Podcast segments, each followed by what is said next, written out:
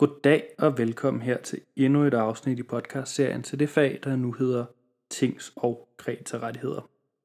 Mit navn det er Mathias, og det her afsnit det kommer til at handle om tvangsaktioner. Vi har tidligere øh, været lidt inde på tvangsaktioner. Tvangsaktioner det er jo den måde, hvorpå man kan øh, tvangsfuldbyrde krav. Så hvis man har et krav mod en skyldner, der ikke vil betale, jamen så kan man i sidste ende sælge vedkommendes aktiv på en tvangsaktion og få sine penge hjem på den måde. Det er sådan, at i alle tilfælde, hvis man gerne vil have en tvangsaktion, så skal man først og fremmest have et udlæg. Og vi har jo tidligere snakket om udlæg. Der skal man have et udlægsfundament. Det står i retsplejelovens paragraf 478. Og det, der er vigtigt at være opmærksom på her, det er, at selvom man måske har et pantebrev, så er pantebrevet i sig selv ikke tilstrækkeligt til, at man kan få øh, en tvangsaktion over en fast ejendom. Det er altså nødvendigt, at man også får et udlæg, før man kan komme ind ud der, hvor man får en tvangsaktion over en, en fast ejendom. Så når man har fundet ud af, at jeg har en skyldner, der ikke betaler, så sørger man for, at man får et udlæg, og hvis skyldneren stadigvæk ikke betaler, så anmoder man om at få en tvangsaktion over den her ejendom. Og der vil det være sådan, at tvangsaktioner de foregår i fodretten. Så man skal sende en begæring til fodretten om, at man gerne vil have solgt den her ejendom på en tvangsaktion. Og så kører fodretten ellers processen. Det vil være sådan, at man starter med, øh, efter man ligesom har været den her begæring igennem, så vil skyldneren blive indkaldt til et møde i fodretten for at undersøge, om skyldneren kan komme til at på en eller anden måde at betale øh, det krav, som danner grundlag for tvangsaktionen. Og det skyldes, at man helst ikke vil smide folk ud af deres hus og hjem. Så hvis der er en mulighed for, at vedkommende kan betale, så vil man gerne have, at vedkommende betaler. Og der vil det under alle omstændigheder være sådan, at hvis skyldneren får betalt det øh, krav, der ligger til grund for tvangsaktionen, så skal øh, tvangsaktionsbegæringen tilbagekaldes. Det står i retsplejelovens paragraf 563a. De sådan mere praktiske regler omkring afholdelsen af tvangsaktionen. Det vil jeg til enhver tid opfordre til, at man øh, hvis der kommer et specifikt spørgsmål til en eksamen omkring de her praktiske regler omkring transaktionen afholdelse i fodretten, at man så lige får læst op på det i bogen. Øh, og hvis man er allerede super meget ind i alle de andre emner, så har man stadig tid til lige at få skimmet de her regler igennem.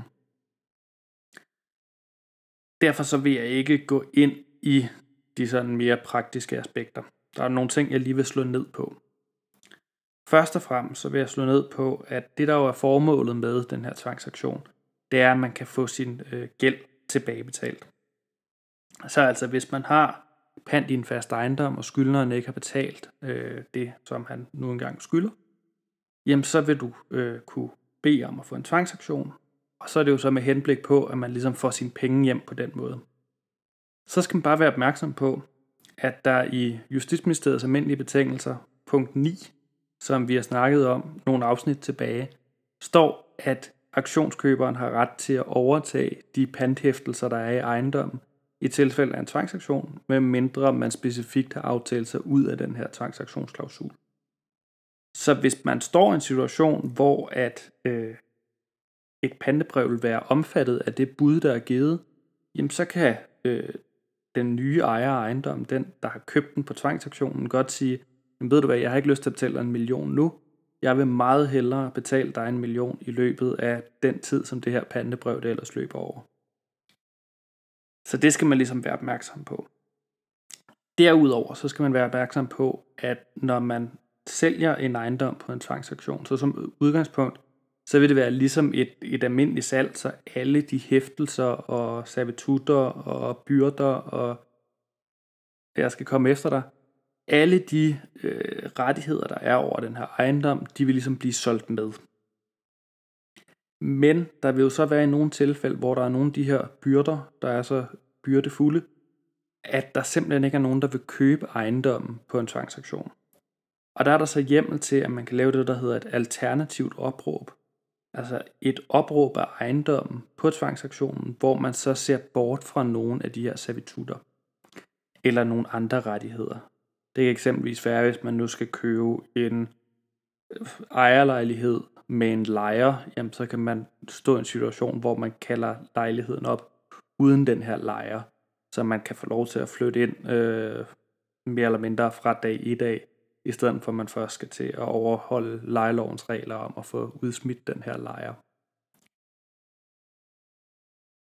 Derudover så skal man være opmærksom på i forbindelse med alt det her øh, tvangsaktionscirkus, øh, at øh, tvangsaktionen, det er jo selvfølgelig, hvis man har et udlæg, så kan man komme ud og så øh, bede om at få en tvangsaktion. Men hvis man i stedet for er et udlæg, øh, som jo er en del af individualforfølgningen, i stedet for er under universalforfølgning, altså konkurs eller rekonstruktion, så skal man jo også have realiseret alle de aktiver, som skyldneren har. Og det vil man blandt andet gøre ved øh, tvangsaktioner.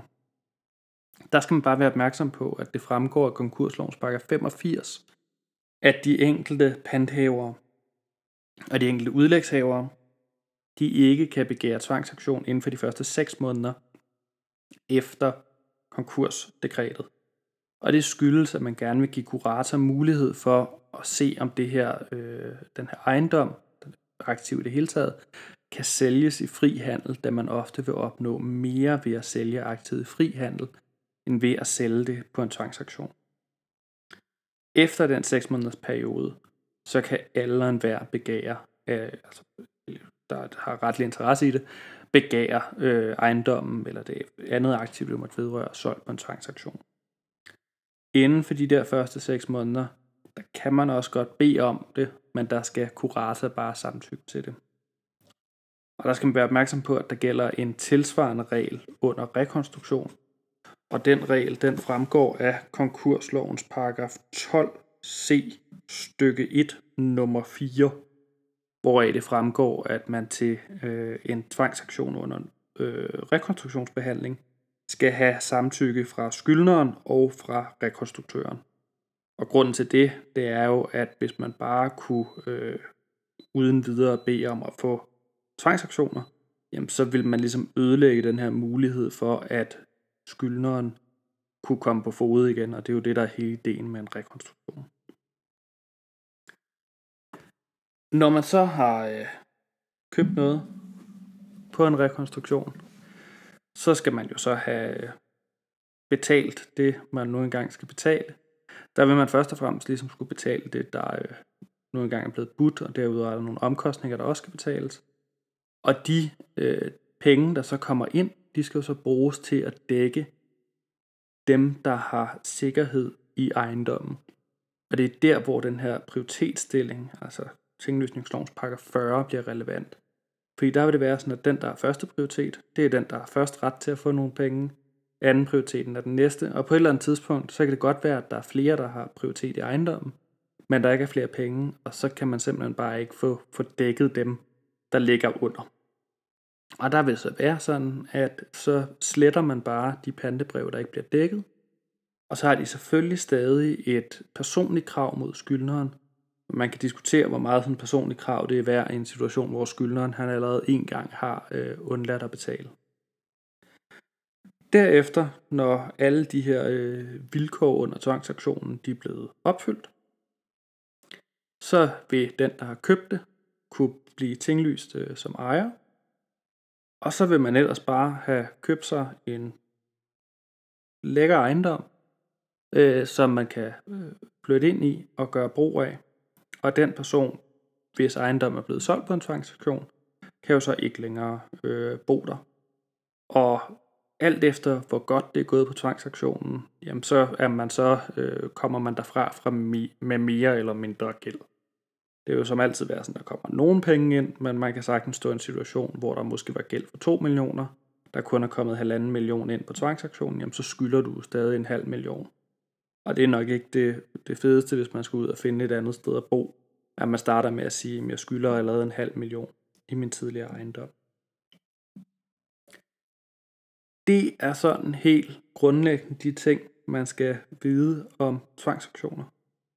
Så man skal altså være helt klar på det her med, at du kan ikke begære en tvangsaktion, før du har et udlæg. Det er også tilfældet, hvis du har pant. Der skal du stadig have et udlæg. Heldigvis så gælder pandebrevet som et udlægsfundament. Dernæst så skal man vide, at selve øh, tvangsaktionsforretningen den foregår i fodretten. At man altid lige bør tage, øh, hvis der er nogle sådan praktiske problemstillinger i eksamensopgaven, og lige slå op i bogen og få læst op på det. Så skal man huske på øh, de almindelige betingelser, punkt 9, det her med, at man kan få lov til at overtage øh, de pantebrev, der indstår i ejendommen. Og så skal man ellers også være opmærksom på, at de pantebrev, der ikke bliver dækket af budet, jamen de bliver slettet. Men det betyder selvfølgelig ikke, at gælden bare forsvinder. Det betyder bare, at så er det fremover kun et personligt krav mod skyldneren, og ikke længere et krav, der har sikkerhed i ejendommen. Og med de ord, så er vi kommet i mål med det her afsnit om tvangsaktionen. Tusind tak for, at du har hørt med, og jeg håber, at du har fået noget ud af det, og at vi høres ved igen i det næste afsnit. Tusind tak.